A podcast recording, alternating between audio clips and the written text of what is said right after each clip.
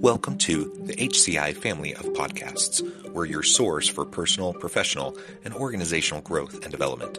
We share our own original research, explore industry trends, and interview executives and thought leaders from across the globe.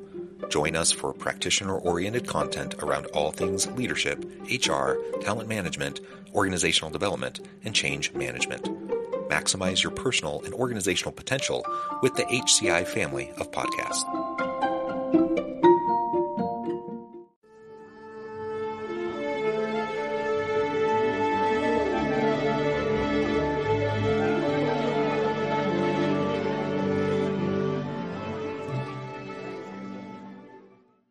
John Samuel, welcome to the conversation today.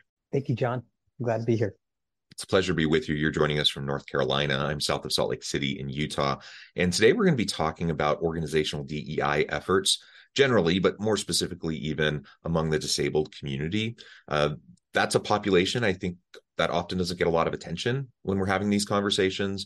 Uh, so I think this will be, be, a really great dialogue today as we try to unpack some of the challenges and issues facing those with disabilities in the workplace. As we get started, I wanted to share John's bio with everybody. John Samuel is the co-founder and CEO of Ablr, where he focuses on helping organizations be more inclusive by removing the barriers that have hindered people with disabilities from accessing education, retail, entertainment, and employment. John's passion for his work is very personal as he is blind and wants to make sure the obstacles he has faced are removed for others. And I could go on with his background, uh, but I'm going to pause there, John. And is there anything you would like to highlight from your own background or personal context before we dive on in? No, I appreciate that, John. You know, I think, I mean, my work, as I mentioned, really it comes from the fact that I am blind. It's something that I hid for many years of my life. You know, as I was losing my sight, it was something I mm. was ashamed and embarrassed about because I didn't know anyone who was blind. I, you know, didn't know anything about it. So as I was losing my sight, I, I decided to keep it a secret. And, you know, it, it's that lived experience which has helped me um, realize how I can make an impact on the community that I shunned for so long. I would love to to learn more from your personal perspective, but also from clients you work with, and yeah, you know what what is it, uh, you know that that creates this environment where people who are dealing with disabilities don't feel comfortable um, letting that be known. You know or you feel you feel worried about being passed over for job opportunities and promotions. You feel worried about how people respond to you um, how they'll interact with you if people will treat you like a normal person or they're going to treat you like a victim. Like i remember i imagine there's kind of all these things going on there. Could you speak to that a little bit? Yeah i mean all of those things you just mentioned are what's going through one's mind. At least I don't want to speak for all people with disabilities. Sure, I'll speak sure. to to my own experience. Those all those questions you just you know talked about. That's what was going through my head. I didn't want to be outed. I didn't want people to know because I didn't want to be uh, missed out on an opportunity. I didn't want to be treated differently. And I, you know, everyone wants to be a sense of belonging, right? And that was yeah. something that I wanted to feel like. I wanted to to have a career just like my friends, like everyone else. I wanted to be able to go get an education just like everyone else.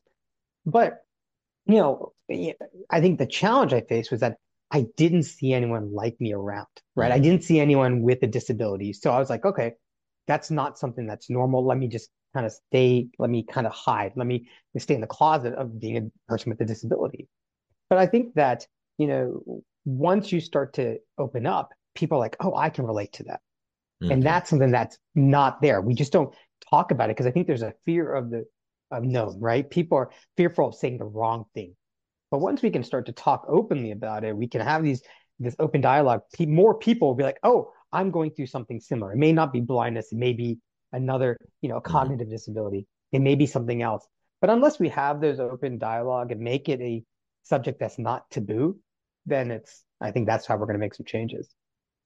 Yeah, and, and you know, as you're highlighting your own personal example, people can get really good at you know creating coping mechanisms to deal with whatever challenge they're facing to so it's not obvious a lot of times to others around you uh, I, am thinking of a, a personal friend of mine back when we were in college and yeah we were friends for a couple years before i knew yep. that he he was he wasn't completely blind, but he was largely blind, and um, and it was deteriorating, right? And that's correct. And he he was very good at at just coping and getting through without really people noticing. Um, and I, I, do work with a nonprofit around adult literacy. Um, it's totally different topic, but but the the the same kind of element of of That's you know right. you can think about how how adults they don't want people to know that they are they are illiterate um, but they've gotten through life up to that point obviously being able to get through school being able to like navigate and go grocery shopping and just do all the things that adults do and you, you just develop these tremendous coping strategies um, to to sidestep you know whatever the, the inconvenience might be based on on a particular disability or in this case you know uh, uh, learning disability or perhaps yeah. just just not having that that skill um, as organizational leaders i think if we can recognize yeah. that this is where people are coming from it, it's not an act of deception right it's it's it's wanting to feel safe it's wanting to feel included it's wanting to feel like this sense of belonging and a fear that all of that could go away if people know truly about your condition or your situation yeah. Uh, and that can apply to all forms of different kind of health issues. It can uh, apply to all forms of different disability issues. Of course traditional types of outward manifesting dei characteristics of race ethnicity gender etc all of these things feed into the same thing. Like people people just want to belong. They want to be able to contribute. They don't want people to make assumptions about them um, about what they're capable of and and so I, it really behooves us as leaders to just to make sure we create those safe environments where people feel more safe to come out when they feel comfortable uh, and then we can mutually support each other and yeah. and do awesome stuff and and not have these artificial limitations that don't need to be there. Like you're a completely successful, capable person.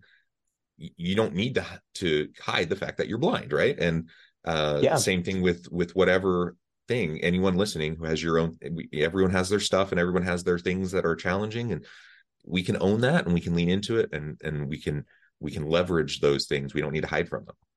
For sure, right? We're all like you said, we all have our stuff. You can just say yeah. blank what is that? But if organizations understand that and work together to create this safe space, this sense of belonging, and then also say, okay, you don't, you know, when you hide that or come up with your own coping mechanism, I mean, that's a lot of weight. That's a lot of pressure on you. Mm-hmm. Let's take that off. Because if you're performing at this level right now while not giving your full self, right. what happens if we give you the tools? What happens if we set you up for success? think about what that person can do, right? That's what organizations can say. Look, if I support you in this way, my ROI is going to be ridiculous. Because right now mm-hmm. you're you're delivering and you're hiding, you're carrying that on yourself. Let's share that burden. Yeah, it's a it's a tremendous amount of like physical and mental energy that goes yes. into coping and hiding, right? Um, so if you if you can release that, that that you you really can unlock people's potential. Well, let's talk now more specifically about some of the work you're doing with Ablr and working with yeah. organizations. What are some of those major obstacles that you see specifically for people with disabilities that they're facing, whether it's education or career, uh, being within an organizational setting? Yeah, for sure. I was lucky enough, I, I say, going through my life hiding my disability because I had this like perspective of like all the challenges I was going through because I wasn't getting the support I needed right? Mm. And I saw how companies are treating every other person, right? And I again, not you know, not understanding how I could talk about the accessibility issues I was facing, right? The the mindsets of people, those type of things really kind of shaped me when I came to LCI, which happens to be the largest employer of people who are blind in the country and based in North Carolina. And I, they're a manufacturing, retail, and distribution organization, but they wanted to create a new organization that would create upper mobility for people who are blind. And so I joined the company tasked with creating this new business. And like I said, based on my own lived experiences, I said, if we want to create upper mobility, and especially in tech related fields, mm-hmm. we're going to have to address the digital accessibility barriers. This means making sure that websites are accessible, making sure that systems, processes, documents are accessible. Because I can, I can't tell you how many times I try to apply for a job online mm. and it just wasn't accessible right? Yeah. If if if your website's not accessible, I can't apply to your job online. No wonder you don't have applicants with disabilities, you know, in your organization. Or that's a lot of the misconception, right? People are like, "Oh, I don't have anyone with a disability. That's why I don't need to." But if you flip it, flip it on the on the on the side and say, look, if you had an accessible website, an accessible online application, your interviews were accommodating and more accessible, you may have a whole different type of, you know, uh, recruitment class coming in. But then the second component of what we do at Ablr is we provide disability inclusion training and services because we had to change the mindsets of those hiring managers, those leadership, and even coworkers because we need to change that misconception, like I talked about, the stigmas around it, and focus on what can people with disabilities do rather than how can they do it. With the right accommodations, they're going to be able to do this. Let's focus on what they can do now. And so those two yeah. things really build up the demand for talent, right? Mm-hmm. Companies are like, okay, we made it more accessible, we're more inclusive. Now, where's the talent? That's the third line of our business. We realized we had to build up that supply. And so we launched a workforce development program to train individuals to pursue careers in tech related fields.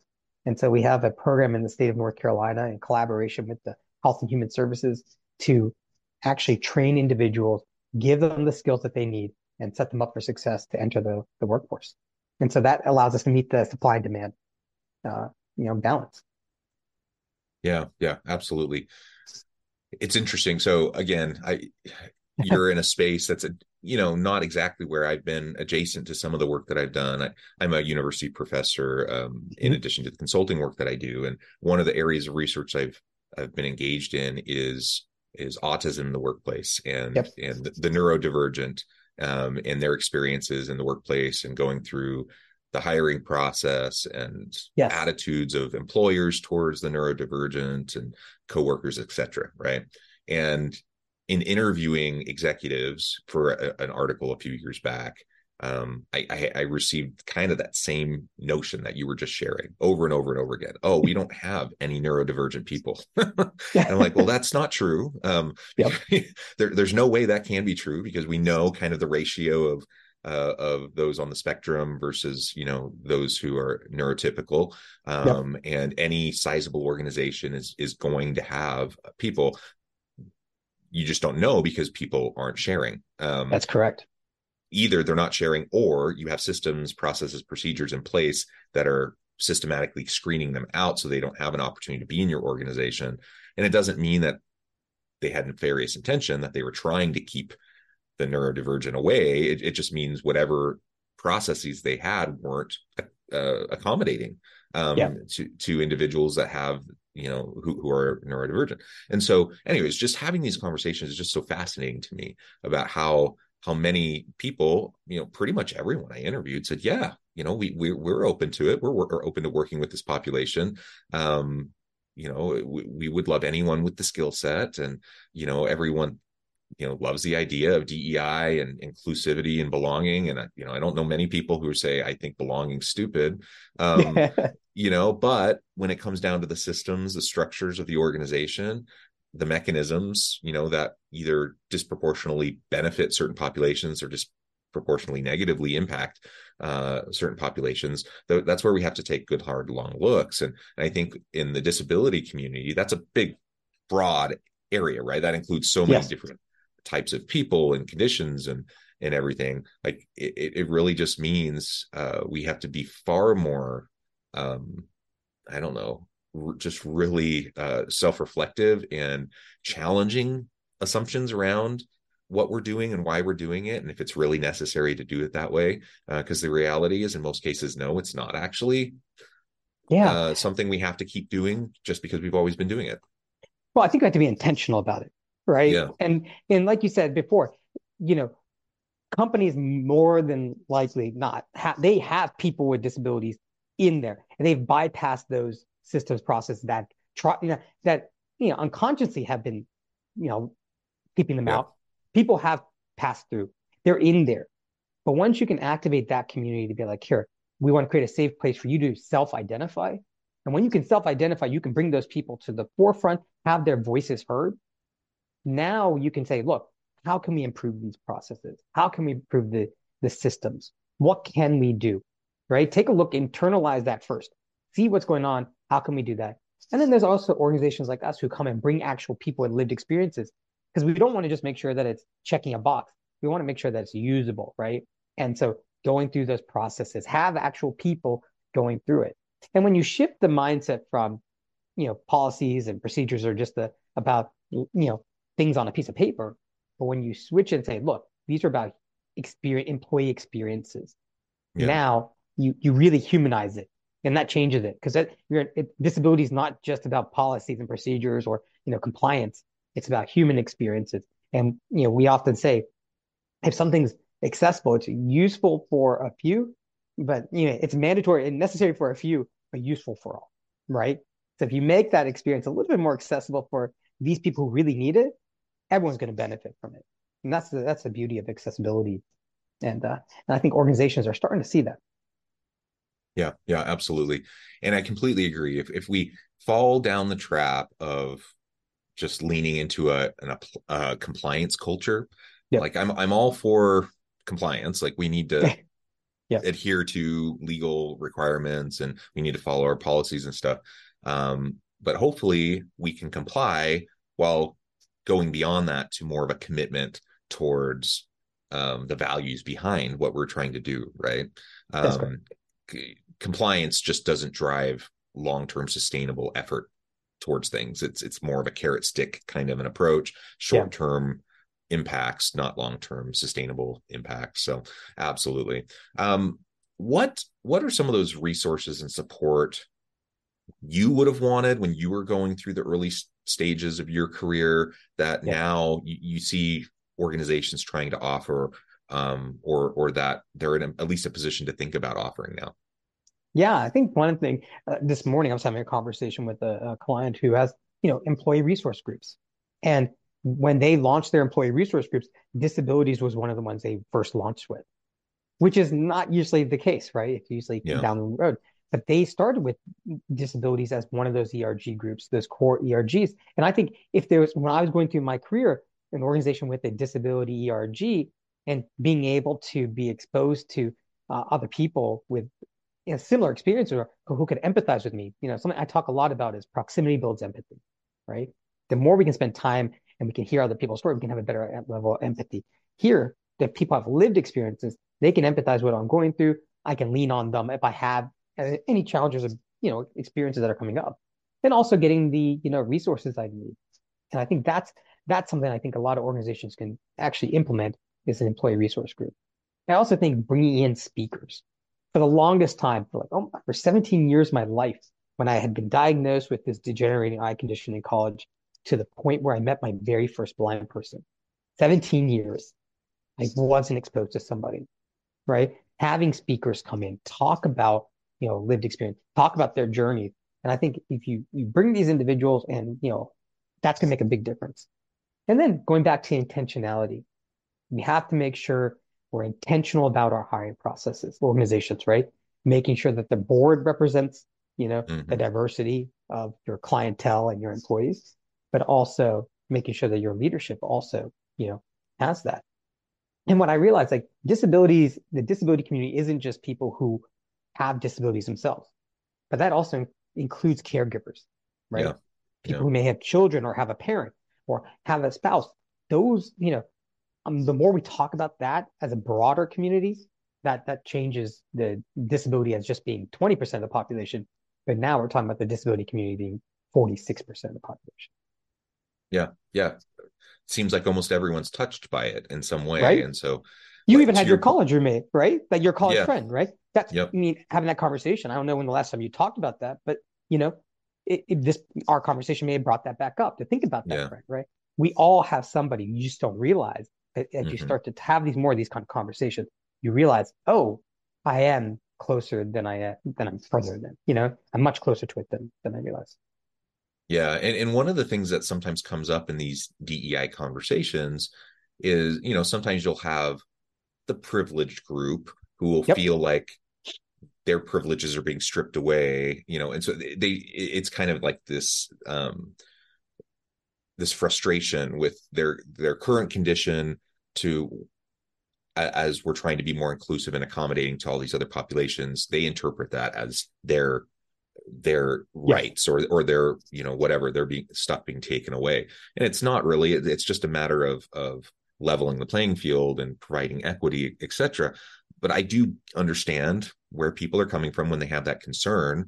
Um, but to your point earlier, when we talk about accommodations and accessibility, and we talk about belonging and just creating a space where everyone is safe and has opportunity and access, that it's like a rising tide lifts all ships. Like that helps everybody. And the fact is whether you personally are are facing a disability or you you're a caregiver for someone or or an adjacent you know uh, yep. community member coworker uh, family member whatever um, w- we tend to all kind of be touched by it. And so it, it really does benefit everybody by having these types of mindsets and approaches and practices uh, within our teams and within our organizations. Uh, and you know, if we can emphasize that, maybe we can help reduce some of the resistance that some people have if they feel like, you know, why are we paying so much attention to the disability community? You know, well, the reality is we haven't paid so much attention to them, and that's part of why we have the issue. So, um, exactly. Um, but but you know you know what I'm saying? Like I, you probably hear that eh, or those types of comments all the time. Yeah, for sure. You know, what I often talk about is the disability community is the most inclusive group. We'll take you. We'll take anybody, right? And people may come temporarily. You may break a leg. You may break your arm, right? Mm. Something may happen that temporarily you have a temporary disability, right? And as we get older, we're more likely to get a disability, right? Mm-hmm. I think people think about the image of what disability is. At least I, you know, as I was growing up, it was somebody in a wheelchair, right? It's yeah, the yeah. parking spots I saw, right? That's what disability was to me as a child growing up in North Carolina. It was only after I, you know, going getting into this community, realizing it's a spectrum. There's people all over the levels, and there's so many different types. But again, not everyone is born with it. They mm-hmm. acquire it throughout their life. Like myself, I acquired it when I was in college. And to be able to, this can happen to anyone. I, people get it at all ages. And so mm-hmm. the more we can think about it it, it it's going to benefit everyone, right? And you're more likely, and every day 10,000 people turn 65 or older, right?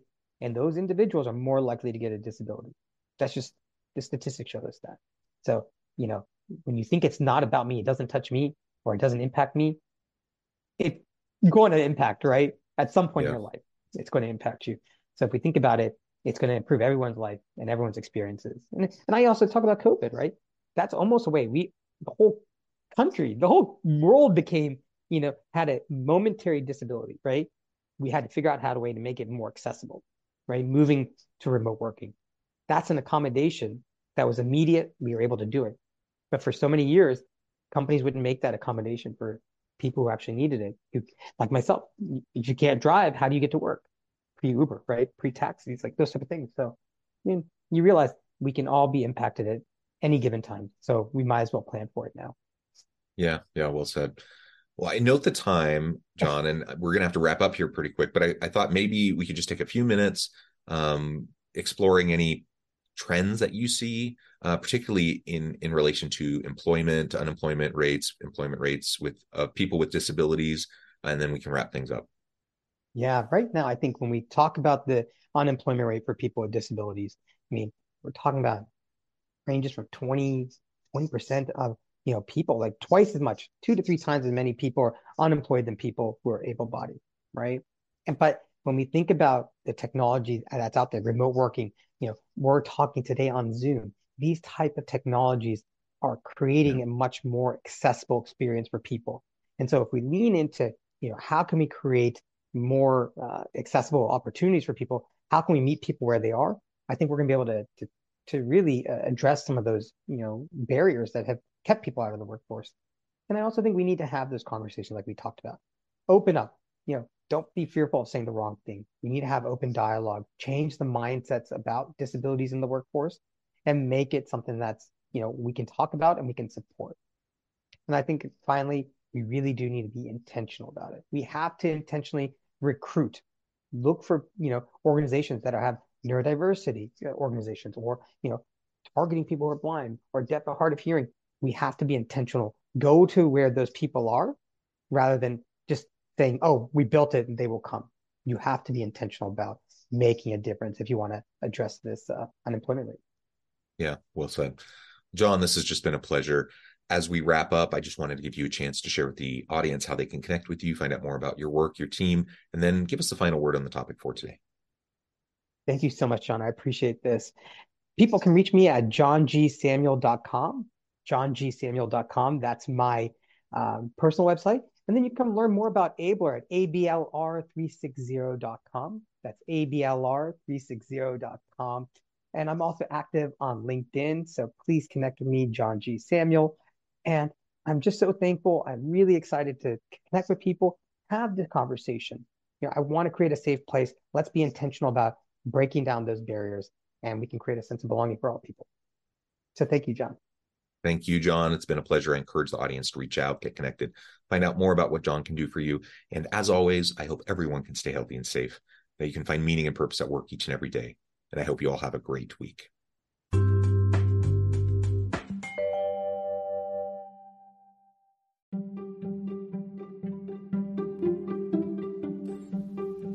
Thanks for joining us for this episode of the podcast.